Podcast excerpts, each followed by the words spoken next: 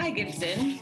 This podcast is of a conversation you and Megan Grumbling had in mid January 2020 about her poetry collection, Persephone in the Late Anthropocene, which is based on the ancient myth, but also a telling of climate change. It was a good conversation, and um, it's always nice to have two poets discussing work. Thanks, Rachel. It was great to talk to Megan. The thing I really appreciated about the conversation is that you know Megan had done a, a book launch a month or two earlier, and um, that had really focused on performance, and there was music and actors, and Megan sang her poems, which are wonderful and beautiful and provocative. But this was a chance for us just to to to talk about craft and how did she put this really strange and interesting book together uh, that draws on this old myth, but also reimagines imagines it for for a contemporary age of, of climate change. So it was it was just a pleasure and a delight to talk to Megan. It was. It was a great conversation, and it is such an interesting concept. And I think for anyone reading the book, it will be really nice to have this conversation to sort of measure uh, the book against and sort of dig a little deeper. So um, thanks for thanks for being involved. It's always great to have you at the literary lunch and I hope our audience enjoys it as much as I did. Absolutely, me too. Good afternoon, everyone. Um, I'm Rachel Harkness. I'm the programming manager of the Portland Public Library. And we're so happy today to be hosting Megan Grumbling in conversation with Gibson Fay LeBlanc today at our literary lunch series. They'll be discussing Megan's new collection of poems, Persephone in the Late Anthropocene. Uh, and I'd like to thank our sponsors, Longfellow Books, who are selling copies of the book. I'll just introduce the authors and then we'll get started. Megan Grumbling's poetry collection, Booker's Point, received the Vassar Miller Prize and the Maine Literary Award for Poetry. And her work has been awarded the Poetry Foundation's Ruth Lilly Fellowship, the Robert Frost Foundation Award, and the Hawthornden Castle Fellowship in Scotland. She teaches at Southern Maine Community College and the University of New England and lives and writes in Portland. And Gibson Fay LeBlanc is a writer, teacher, and the executive director of the Maine Writers and Publishers Alliance. His first book of poems, Death of a Ventriloquist, won the Vassar Miller Prize and was published in 2012. Gibson served as Portland's fifth poet laureate, ending his three year term in 2018. His projects include written, spoken, rapped, and a multimedia website aimed at the high school teachers and students interested in writing poetry, and Deep Water, a column that features a poem each Sunday in the Maine Sunday Telegram and now continues with poet Megan Grumbling as editor. So thanks for being here and enjoy. Awesome. Thank you so much, Rachel, for having us. Uh, this is uh, such a pleasure to uh, have a chance to talk with Megan about her book. And uh, we were just saying before we started that the the launch of the book um, online, which was I don't know a while back. what is time anymore? Um, but uh, it was a lovely event and was multimedia reading and video and music, and um, it was awesome to be there and be a part of it. Uh, but this is a chance to to talk one on one, which is a different and, and beautiful thing in a different way. So, Megan, did you want to start with those should I start with a question or should we, do you want to read a poem or two to, to get us going? What do you think? Uh, I can start with a poem. You want me to? Yeah, that'd be great. All right. I'm going to start with a poem that is early on in the book and starts to kind of set things up. So there are a couple different voices in the in the book. There's Persephone, of course, her mother Demeter, and then um, kind of a Greek chorus, which is just sort of like us hanging out and watching all this stuff go down. And so this is um, the chorus, and the poem is called Short Shorts. At first, it was all beer gardens and orange dreamsicles. She wasn't supposed to be around now.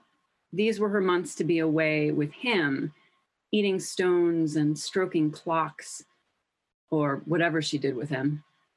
But she had chosen us and at first, it was all holiday, all innocent debauchery whenever she appeared out of season. Here she was in a canary yellow halter dress, opening flows of hoppy ale. Here she was in short shorts, drenching us in dandelion fizz, or with huge buttercups grazing our chins with yolk gold. We made merry, made noise, made hay, made out like magpies. Then she was gone again. She left us each time with our suddenly bared chins, sorry, our suddenly bared skin, our yellowed chins, and our chosenness, with our schoolchild sensation of having gotten away with something slight but delicious. Mm, thank you. Yeah, it's good. Better to start with the poem. We gotta we gotta thicken the air with some poetry here. Um, great sounds in that in that. Um, but I wanted I did want to start at the beginning, and I wanted to ask you um, how you started to conceive of this project. And, you know what some of the first poems were, how they you know, and just like how did that how did that start to happen for you as you sure yeah. i actually had the premise in my head for probably like a decade honestly um, i've always been really interested in the persephone myth my mom used to read me a beautiful children's book illustrated with these gorgeous ink and watercolor paintings of of the myth and so and i'm very like um, oriented to the outdoors and the seasons especially being in maine. And so as the effects of climate change and climate crisis and the more erratic seasons we've been experiencing have become more tangible i started thinking about wow well what happens to some of these sort of archetypes and stories? And i know that i know that not all seasons are the same everywhere and so there's a particular but you know for me how does the story change? And so I, I kind of made some notes on it for for years. Like i said i thought maybe it would be a short film or maybe it would be an essay. And i just would like doodle some notes and nothing ever stuck or seemed like it would work. And then i was actually i was at Hewnoaks the artist colony in lovell which is the most beautiful residency i've ever been to. And they just started coming out like that prose poem that I just read. It's not lineated. It's just like looks like a paragraph on the page. And I don't usually write like that as a poet. So it's totally weird and but fun. It was so fun, these prose poems being the first voices of the book. And it evolved from there. Persephone looks like a poem in the page rather than like a prose poem. Um, she's less pedestrian than the chorus. Mm-hmm. So it sort of evolved from there, but the prose poems were the first. So Good yeah, thing I is... listened to them because otherwise, who knows? Absolutely. Um, and at what point did did you hook up with Dennis and like the whole idea of the contemporary opera building that kind of was that did that happen fairly early on as you were starting to write these things? Yeah. Yep it did. Um, dennis and i had worked on some other projects previously and there had just been an open call for the belfast poetry festival. Um, which does, I don't know if it still does, but has in the past done a lot of really collaborative works with poets and other artists. So I had written like maybe four of the poems at that point, and I asked Dennis if he wanted to do something for the Belfast Poetry Festival, and he was like, "Sure." And so he wrote, you know, scored them, and we got some actors and a director, and went up and did that, and and we we kind of tacitly, or I guess maybe it wasn't tacit, but it, we we agreed that we would continue. I I had a whole project in mind, and we we just kept going with it. So I really wrote it a pace the development of the opera, which is an interesting way to work as a poet. You know. Yeah. And and and you mentioned already a little bit, and I, I and I don't want to undersell it because there are a lot of kinds of poems in this book, right? So there's these these chorus these chorus poems, which are prose poems. There's Demeter's poems. There's Persephone's poems. Um, there the aphorisms from the New Farmer's Almanac. There's um, these crypto academic study texts that you created that are wonderful. Um, and um, I'm curious about like how long did it take you to figure out they all they all have different forms they have different containers um, and I'm wondering how long it took you to sort of figure out, okay, this these are these poems are going to look like this, these are going to look and sound like that, you know. Well, it's interesting in terms of what they look like because I wasn't thinking about that so hard while the opera was going on mm-hmm. because it would be obvious what the voices were when there are different people delivering them. And it wasn't until I was really putting the manuscript together well after the opera was done to see what it was going to be like on the page that Persephone's on this side of the page and Demeter's kind of in the middle and da da da. Um, but but I guess I was thinking as a, more as a storyteller during as I was writing the poems themselves during the opera and its development.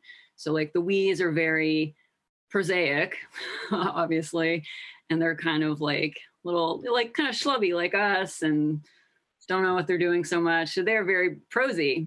And then Persephone is much more lyric and epic and so she has a different sound and she has different lengths of lines um, that reflect that and demeter is demeter is sort of the storyteller of the of the whole book in a way um, and so she has a particular tone and uh, yeah so it, it Yeah, kind of developed based on the narrative needs of the opera i guess Yeah, that makes total sense. I was going to say Demeter is like one of the main through lines that kind of he- helps us.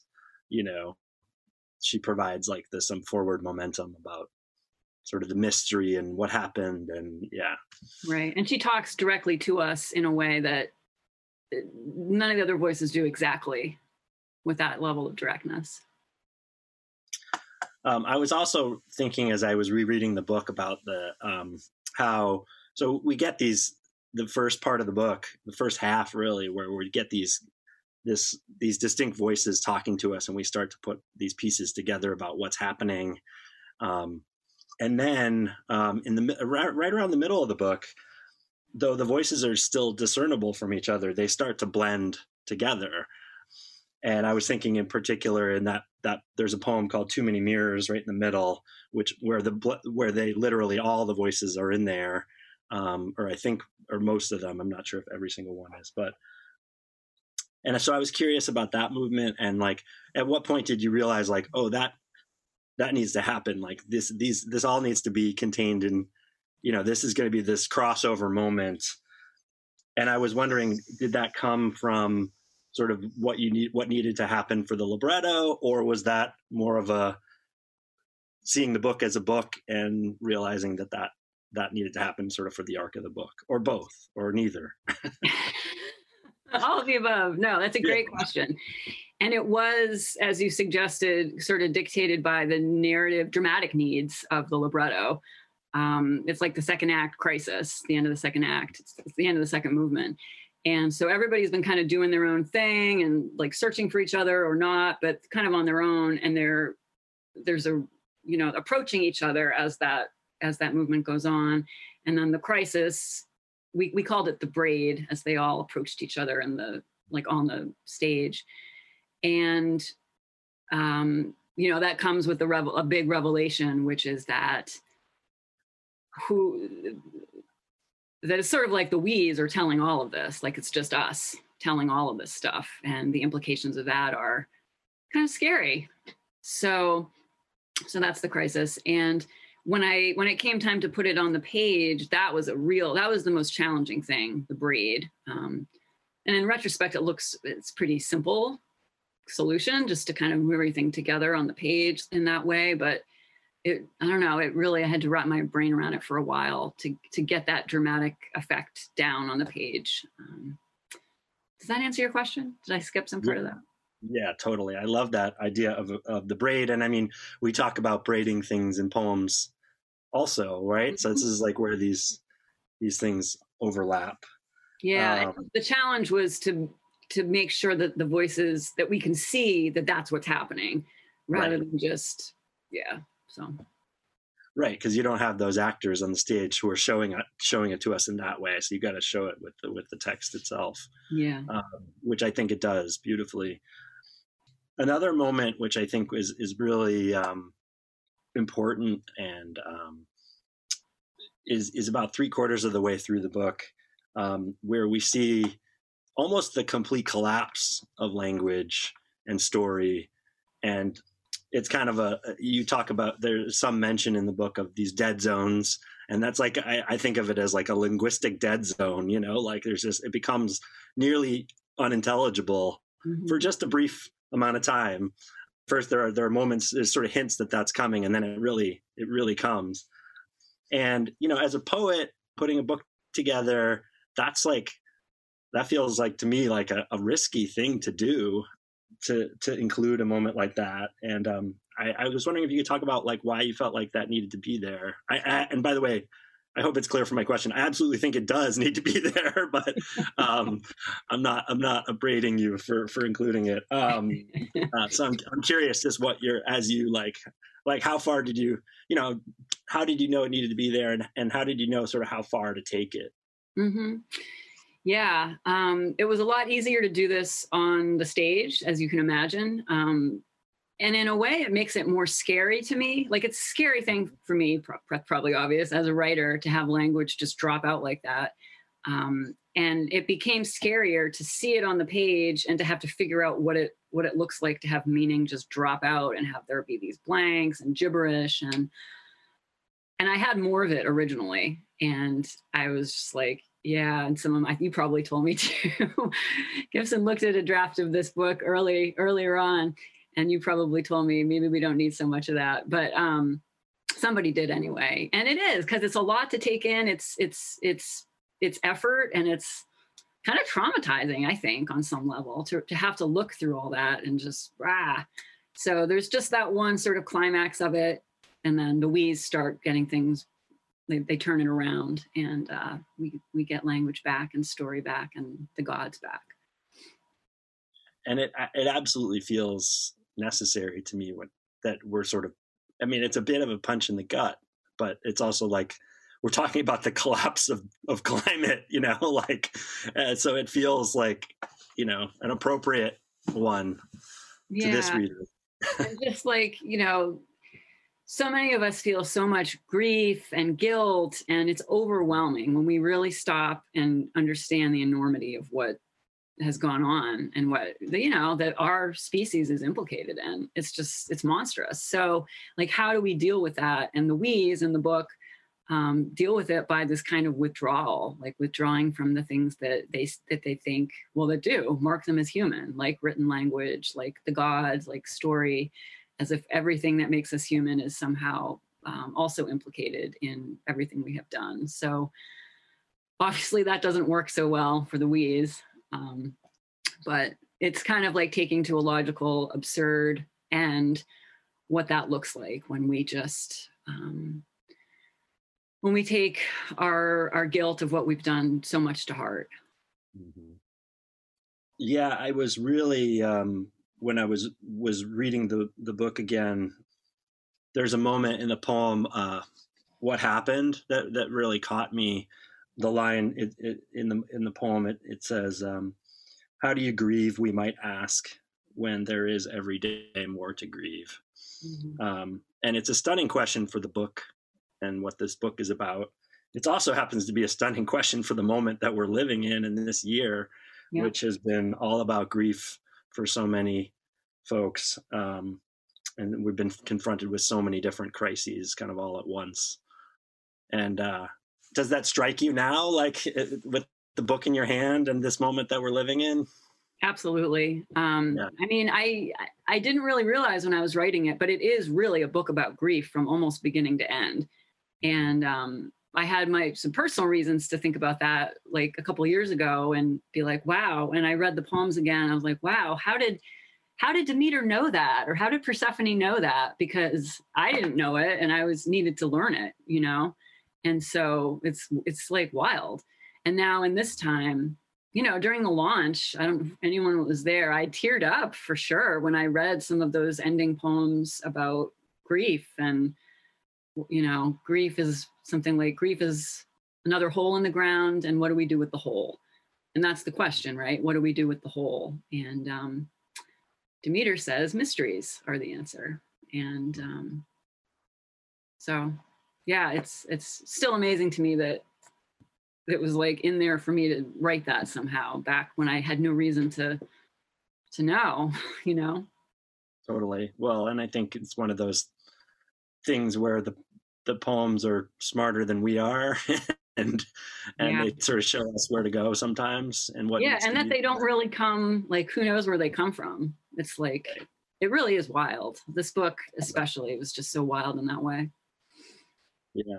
Well and this is like i mean talk about you're the you know in terms of like overall project you're this is obviously a, a, a connecting to and retelling this very very very very old story right?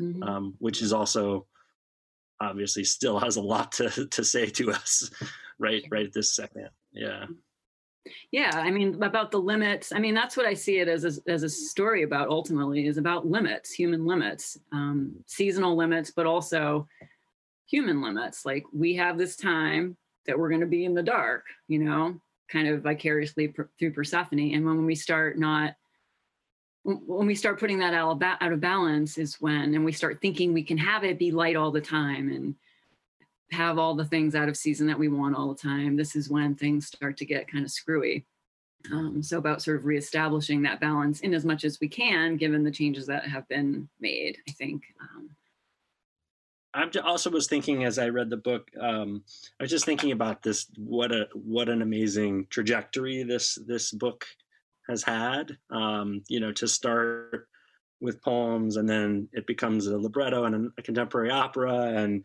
gets performed and there's music and there's all these people who are involved and then we and it goes back to to, to this i should hold it up this beautiful book so there's a few parts to this but um as you watch those performances by actors of this work I wonder if there are certain things that you learned from that, like that you that that that became then part of the book in revision. Like, um, did you you know did they teach you certain things about the voices or the story that that sort of helped then as it became a as you started to think about transforming it again into a book? Right um i think it was more that i that i had those changes and influences in mind as i wrote because it was like I mm-hmm. wrote the first four poems and then they were performed and then I wrote the first movement and we had a workshop production of just the first movement and I wrote the second and third movement. So it kind of happened organically as I wrote the actual whole thing. And I think what I learned I mean, I don't know if any of the actors are on the Zoom, but I sometimes felt so bad for the things I was making them memorize and say.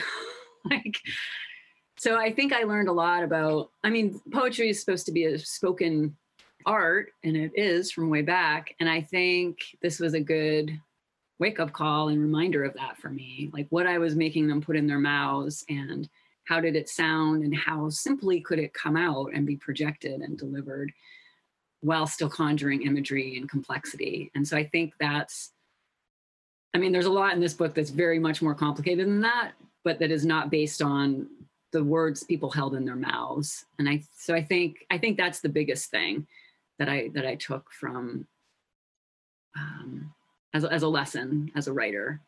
Yeah. But it, what a gift to be able to just and there's so many other things though that I wouldn't even be able to articulate now about the inflection someone delivered a line with and how that contributed to my sense of the character.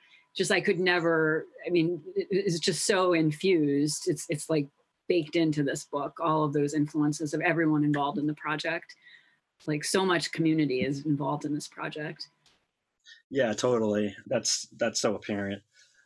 And that is the second part of that of what I was thinking about with this with this project, which is, you know, do you does it and you're because you're somebody who has always written about theater and you have you've done film and you have lots of interests although you are most certainly a poet um, and so i wondered does megan long for more work like this?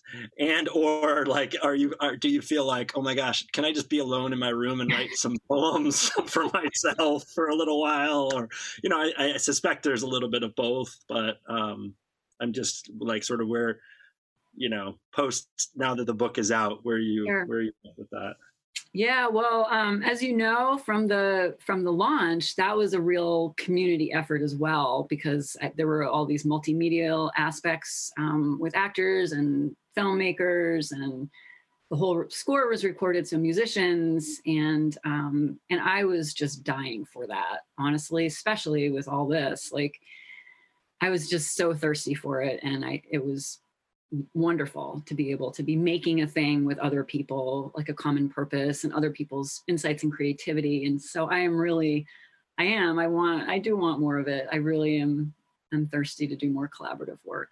Um, mm-hmm. yeah.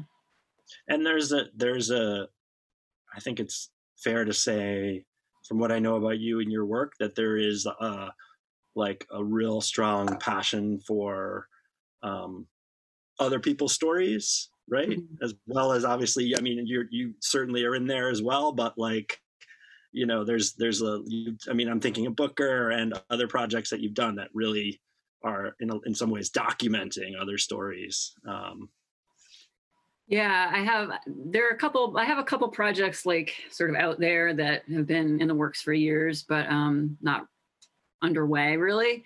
And one of them is another myth. It's Narcissus, which I mm-hmm. think has some pretty interesting modern stuff I can play with. So that might be a performance thing or a film thing one of these days. But I do like taking an existing story and then like just kind of holding it up as a prism and seeing what else can we see, what else can we tell.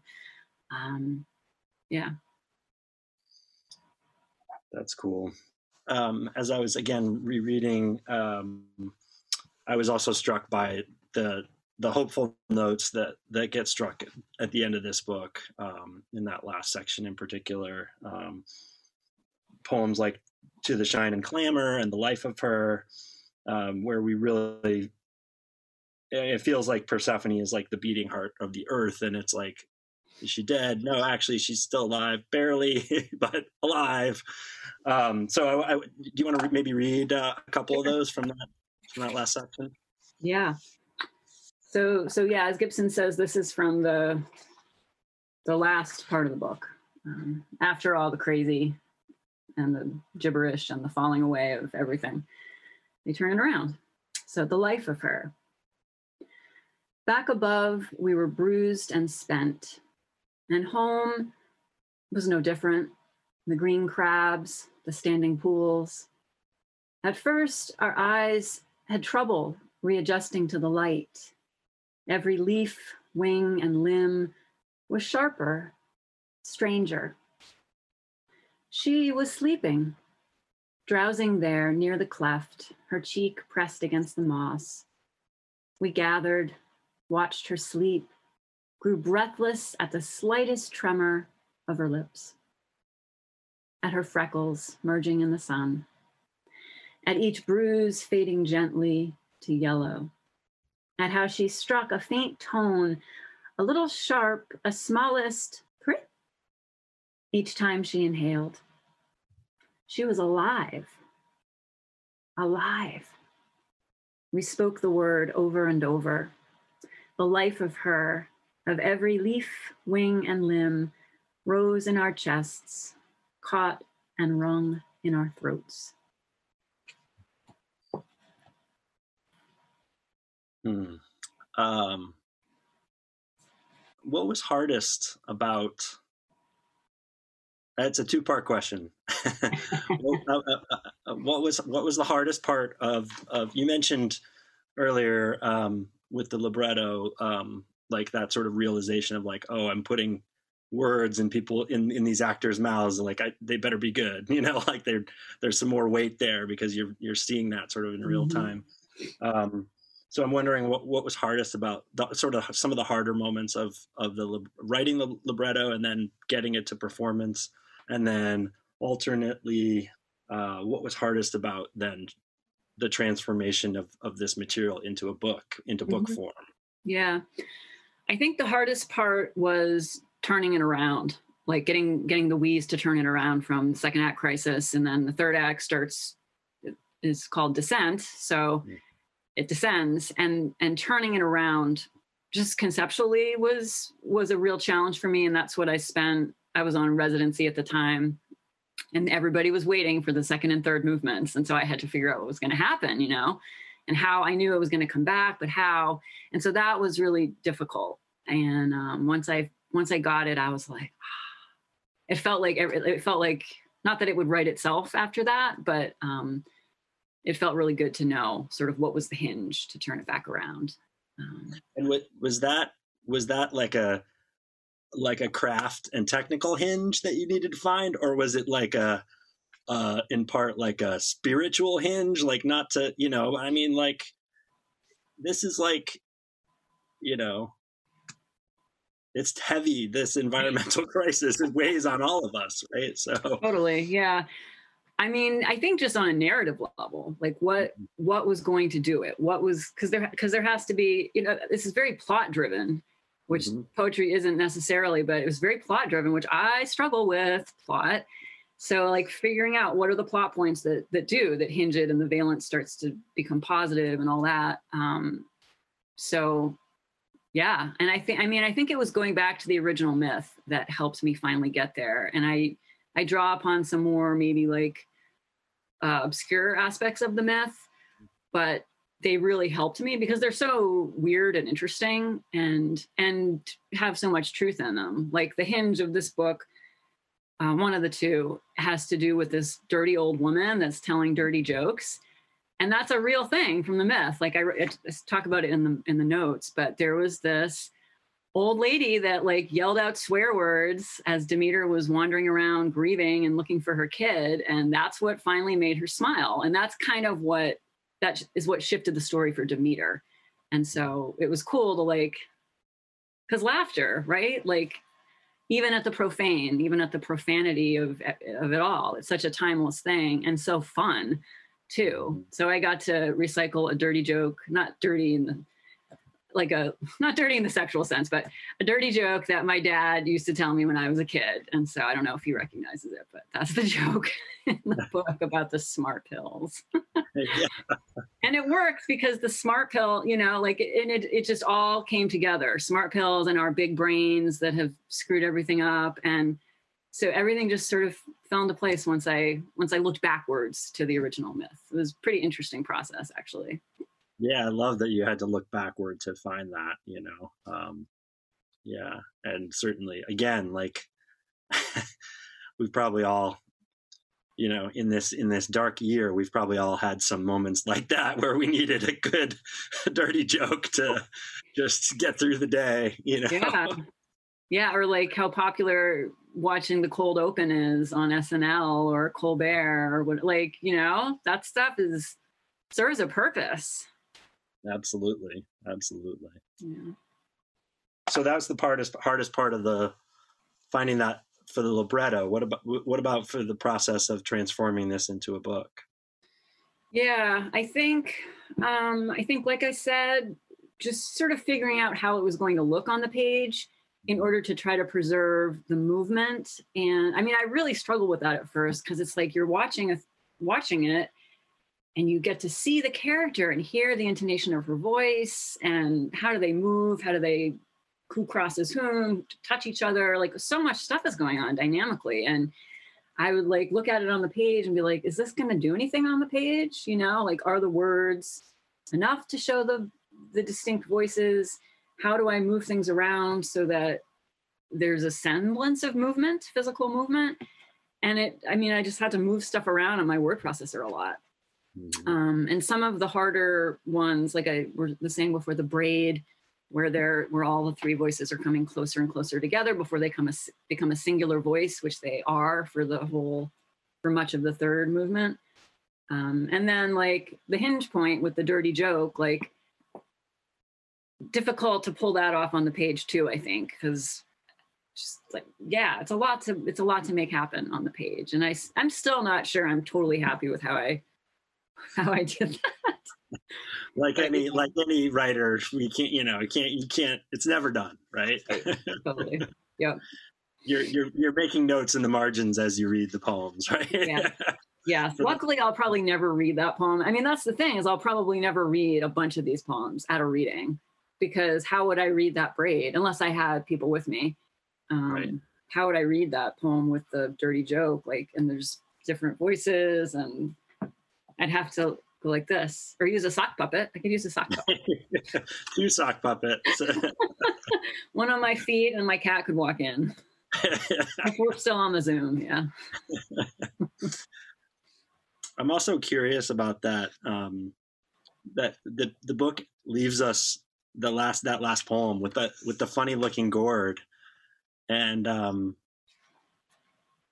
it like where did that come from? Uh, did that is that something that came out of the myth, the, the, the deep roots of the myth, or is that some? Did you just like happen upon a funny funny looking gourd?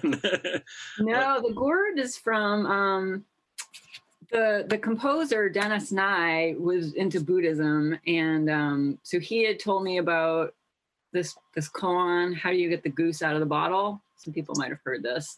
You can't break the goose or the bottle, but you have to get the goose out of the bottle. And it's this whole thing. And I was always like, "What? That doesn't make any sense." Uh, but um, I grew to like really sort of me- not really meditate on it, but think about it.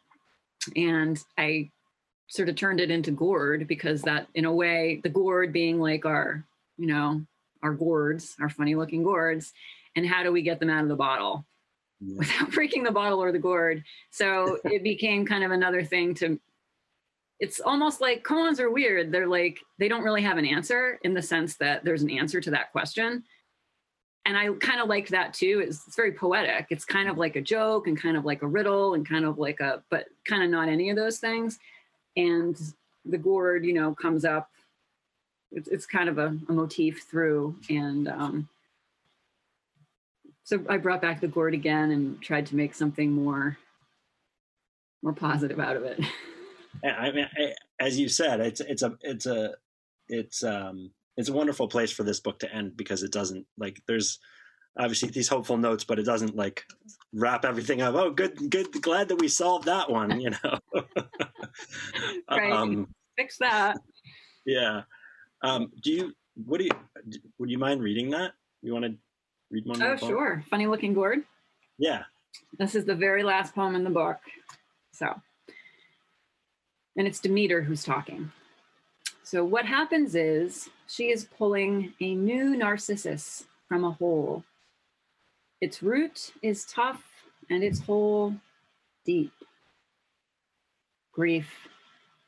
You have heard that part. You have heard what kind of story this is, not a whodunit. What happens is grief shrinks the stomach. But finally, grief is just one more hole in the ground. And what do you do with the hole? Mysteries? Yes, maybe. Yes, a mystery could grow out of the ground, out of a hole. Let's say they are, yes, a story. Yes, some part seed, some part fruit. Let's say they are a gourd, a funny looking gourd that you have grown from seed then kept so long that you can make its own seeds rattle inside. Mysteries are meant to be saved, but also shaken. When you shake those seeds, you can make that gourd clamor.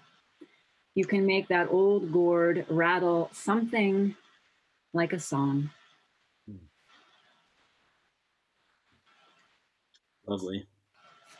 So you mentioned this a little bit, but I'm wondering what's next. What are you working on? What, ah. you're, you're willing to talk about? You know, a reader's favorite question. No, yeah. uh, I've been working on this long form prose project actually that I just put together like a first full draft of, and it's super long and it needs to get cut a lot, and it might not be any good. So that's where I'm at with that. I have to figure out if I keep working on it or not. Right on but I also have, you know, some other projects that I would like to start. I have this project that's it's about what I call the fallingness and has something to do with childhood and something to do with grief, I think. But it's like I was thinking it might be fun to collaborate with a an animator or a children's book illustrator and make it be kind of a children's book or children's animation for adults. Mm-hmm. Um, so if anyone's listening and knows any animators, that would be really fun. Right on. Yeah. What were there certain things that you were reading during this? Like, I'm thinking about just like, you know, there's like different kinds of source material. You know, obviously you had the the, the, the myth itself and like various versions of it from over time. Um, assuming that was like a big a big part of the source material of this. Mm-hmm. Then you've got, um, you know, stuff that's being written about the climate now and projecting into the future. Yeah. were there other things that you were like listening to or reading at the time of the as this was putting it together? Obviously it was over a long time but anything yeah kind of like, i must have been reading right? Um it's, it's funny i have a uh have a hard time like nothing is springing to mind as like the thing that was influential reading as i wrote it um, if I sat and thought about it, I'm sure I'm sure I'll come up with ten things as soon as I get off the Zoom. But um, yeah, I I don't know that anything is is popping right up as as an influential book that I was reading. Yeah. Right now. I mean the the the in terms of the story itself, I think it like the sort of direct influences are are are, are apparent in the book, you know, and in the notes and things that it's drawing on. Um, I feel like I was probably inspired by some kind of hybrid things, hybrid books um, that you know play with different, as you say, containers for the poem. But I just can't, off the top of my head, remember what they would be right now. Right on. What What about um, what things are getting you through right now? Like what What are you reading now? That's like, um, or what are you teaching now? That's that's helping helping you and your students. You know, muddle through this time. Um, let's see. Well, at the very beginning of the pandemic, I read the entire Elena Ferrante quartet in about a day and a half. No, I'm just kidding. A little longer than that, but it was like, finally, this is the perfect time. and I just devoured it. Um, I recently read a book about eels. It was just a nonfiction book about eels and how mysterious they are, and how for a long time they thought that eels just like spontaneously generated out of the mud because they couldn't find the reproductive organs of eels because they have these all these life stages. And I learned, I'm telling everybody this because I think it explains a lot about the 20th century, but Freud, when he was like 19, traveled to Italy and um, his job, like for months, all day long, he looked for testicles in eels and never found any. All I'm going to say. and psychoanalysis was built on that. That's great. It. Yeah, it's pretty weird. Yeah. Life imitating art, or I don't know what that is exactly. Biology. do you, do you, I know a lot of poets who do, but um, do you find yourself like reading a lot of nonfiction, like scientific texts, like things that are natural world stuff, or sometimes I actually yeah. feel like what I read most is fiction. Hmm at least over the pandemic, I've been reading a lot of a lot of fiction. I just started actually. Eula, it's nonfiction, but Eula Biss's new book um, on having and being had. So kind of about capitalism and ownership and sort of a long form lyric essay kind of thing on that, which is something I think about a lot. Ownership and capitalism and what does it mean for me personally? What does it mean for us as a culture? And so she takes it from a very per- personal perspective and uh, like she had a very bohemian background as a as a young person and she buys a house and then it's like wow i own this house. Now what? What is that all about? So i think it's it's an interesting thing to ponder us all. Yeah, i've heard great things about that book. I've heard her talk about it a little bit. Yeah sounds sounds fascinating. Yeah. I think rachel's might be about to join us here I did. I popped back in. Um, I just, we just have a couple questions, but I just wanted to say thank you both before we do that. That was a great conversation and so nice to hear you read your work, Megan. Yeah, thank you so much. It's so great to be here and to get to to get to talk about it. It's such a privilege.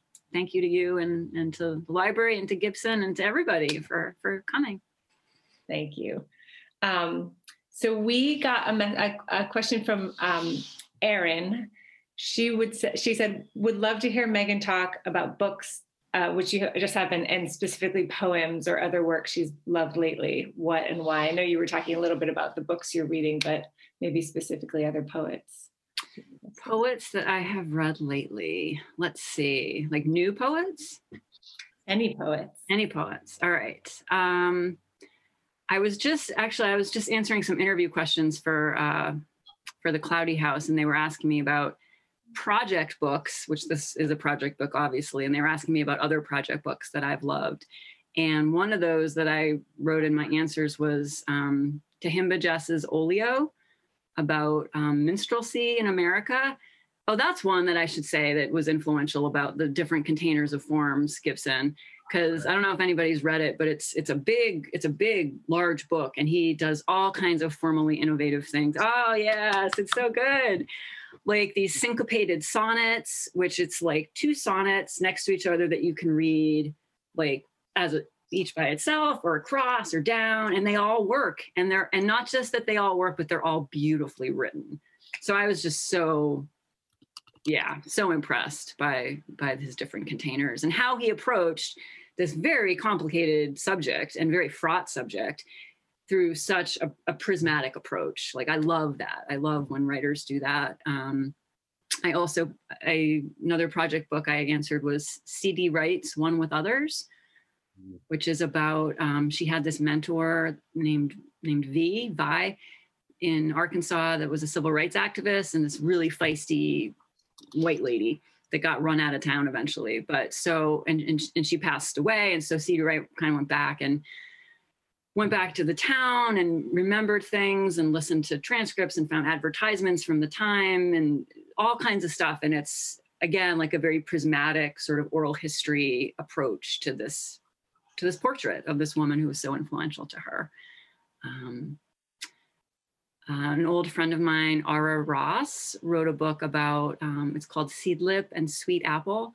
And it's about mother ann lee she actually came years, ago. She came here to Maine to research at the Shaker Village in Gray New Gloucester, and sort of the origins and uh, again a portrait of Mother Ann Lee and sort of her time and using inventories and lyric poems and just all kinds of again like a really beautiful prismatic approach to this very complex person.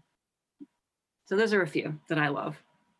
That's great. Um, and Becca linked a few of those titles in the in the chat for people that want to look them up and perhaps borrow them or buy them.